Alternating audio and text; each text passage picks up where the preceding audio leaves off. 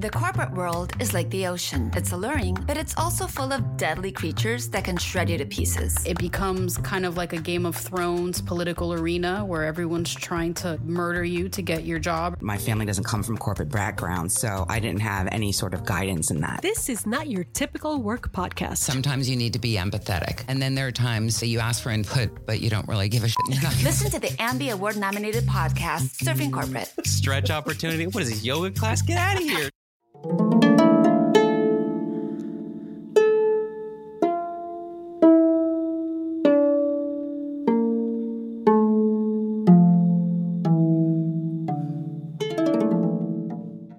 Have you ever had a day where you just can't seem to get your thoughts in order?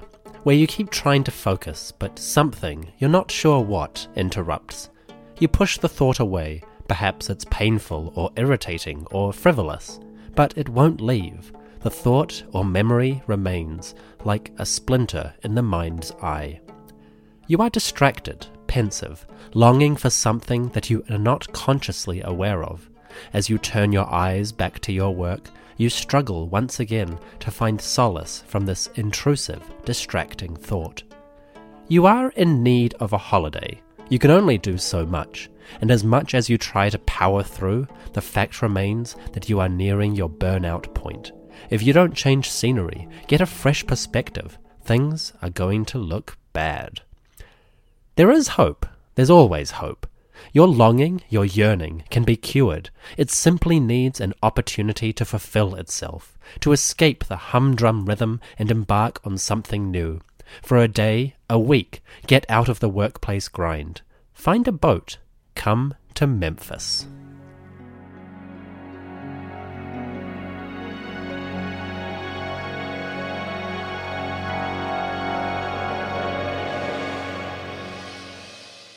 Around 1300 BCE, a few decades after the reign of Amunhotep III, Egyptian scribes, writers, were composing works in a variety of genres fairy tales, instructions, model and ideal letters, and of course, poems and songs. Our subject today is a pair of these compositions, poems telling of ancient longing and the need for a holiday. I call these two poems the Memphis River Blues. These blues poems tell of an Egyptian scribe's difficulty keeping to the rhythm and grind of daily life. He wants to focus, but his heart, his mind, are in need of a break. With nothing else to do, the scribe begins to daydream of fairer shores. In the process, he writes a lovely, lovely poem. Quote, Farewell, my heart has slipped away. My mind hurries to a place that it knows.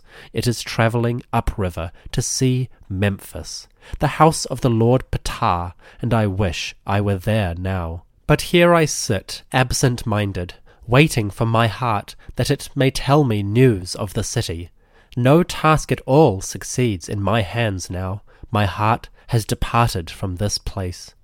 Come to me, Ptah, and take me to Memphis. Let me see it as you desired. I am awake, but my heart is sleeping. It is not in my body, and all of my limbs are seized by evil. My eye is weary from looking, studying. My ear does not hear. My voice cracks, and the words of recitation tumble and slur. O Lord of the city, friendly to young scribes, satisfy my heart Empower me to rise above this day's infirmities. Oh, I know this feeling all too well. You sit staring at the page, willing the words to come, but your heart, your composer, is not there. It is elsewhere, off with the birds, flitting across the reeds and the river, dipping into water, never worrying what cares may pull you back to work, the heart will go wherever it must to make its hearth and healing.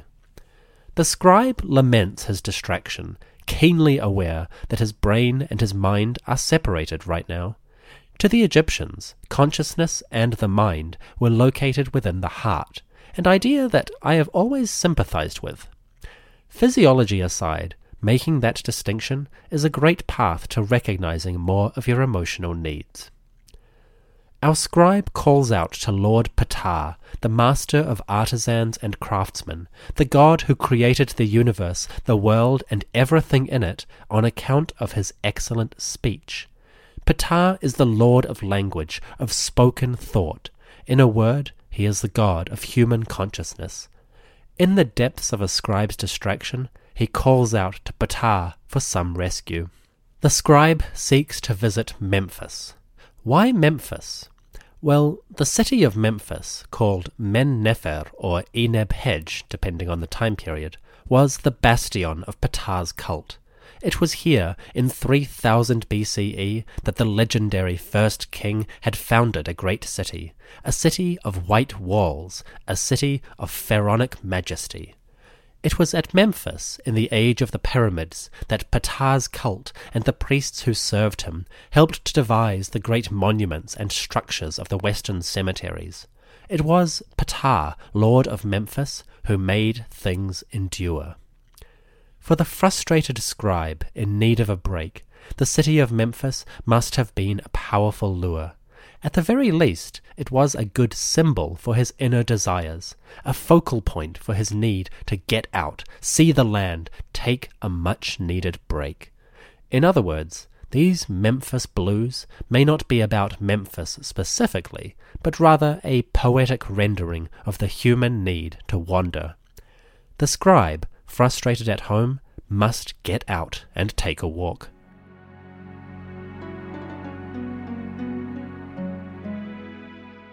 In another poem, written about 100 years earlier, a different scribe told of the same process. This time, though, he was not sitting at home wishing to be elsewhere. He was on the road, fulfilling that desire. He was getting out on a holiday. The scribe hopped on a ship, set it northward, and began a journey. His destination? Well, where do you think?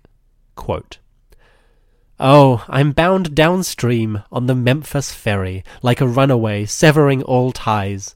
I have my bundle of old clothes over my shoulder.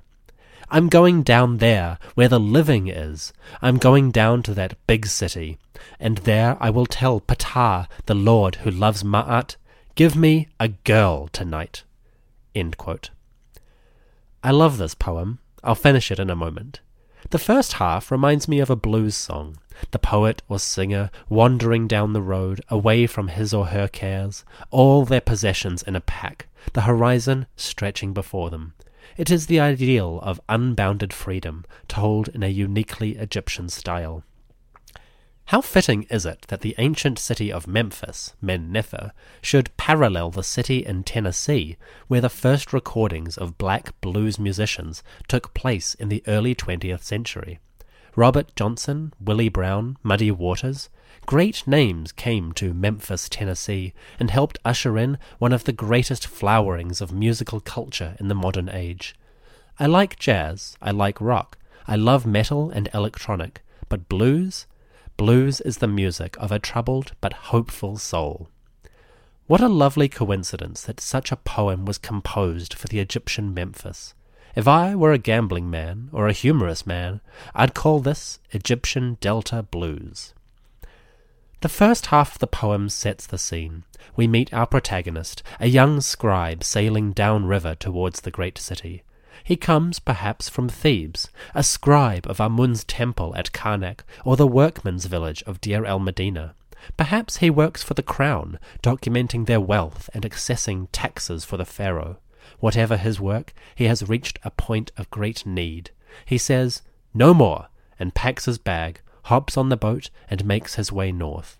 He goes to the big lotus itself, the city of Ptah. He is off to Men Nefer. The scribe calls Memphis where the living is, meaning excitement and experience of life. Naturally, being young, his idea of this is epitomized in one line Give me a girl tonight.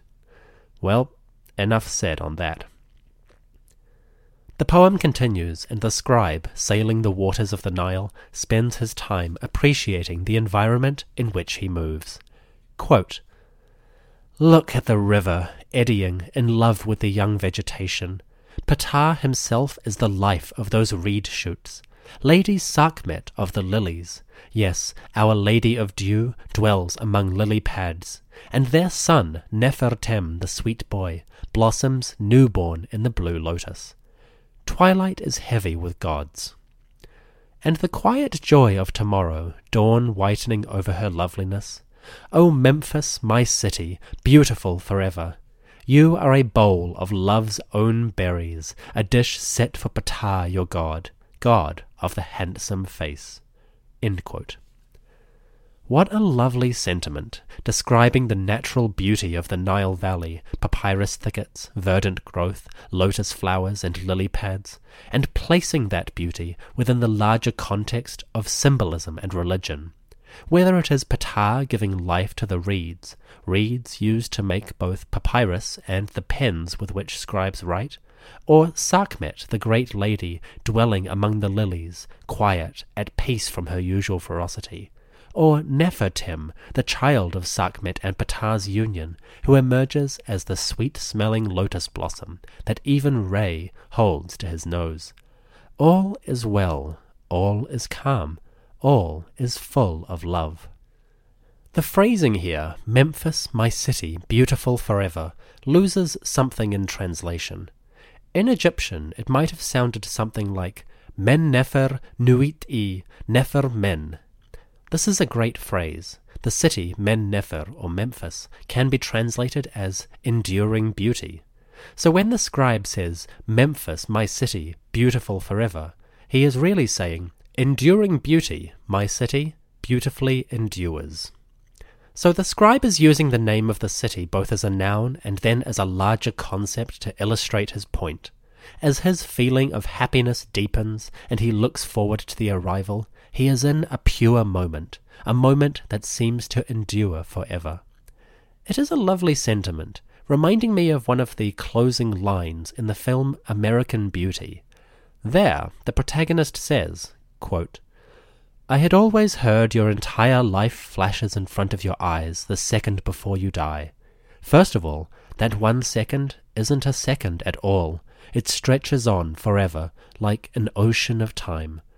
I remember to relax and stop trying to hold on to it, and then it flows through me like rain, and I can't feel anything but gratitude for every single moment of my stupid little life. You have no idea what I'm talking about, I'm sure, but don't worry, you will some day. The scribe comes to his destination, the enduring beauty of Memphis. He moors his boat among the reeds, splashes ashore, and begins a pleasurable holiday in the city of Ptah. With his cares far behind and his joys ahead, he wanders off to find experience, to enjoy some living, it's something worth doing as often as you can.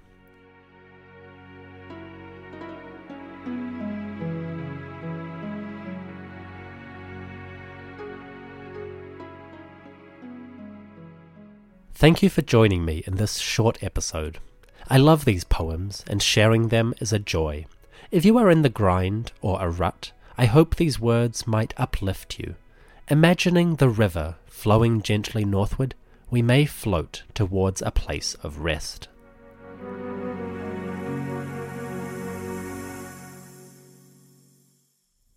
The translations of this episode are a bit more poetic than you normally get in Egyptology.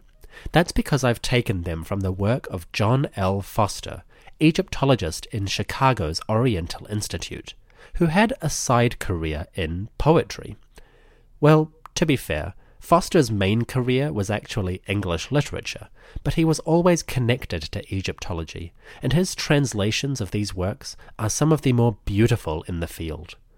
I've chosen his works over more accurate quote unquote versions because, well, poetry doesn't thrive on strict translation.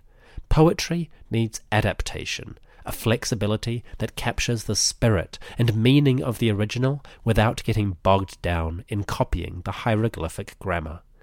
If you want a more technical version of these poems, I have provided them on the podcast website. These come from Robert Caminos and Sir Alan Gardiner and are a bit more in line with the grammatical structures of the originals. If you just enjoy the sentiments, then sit back, take a moment and enjoy a cruise on the life giving waters.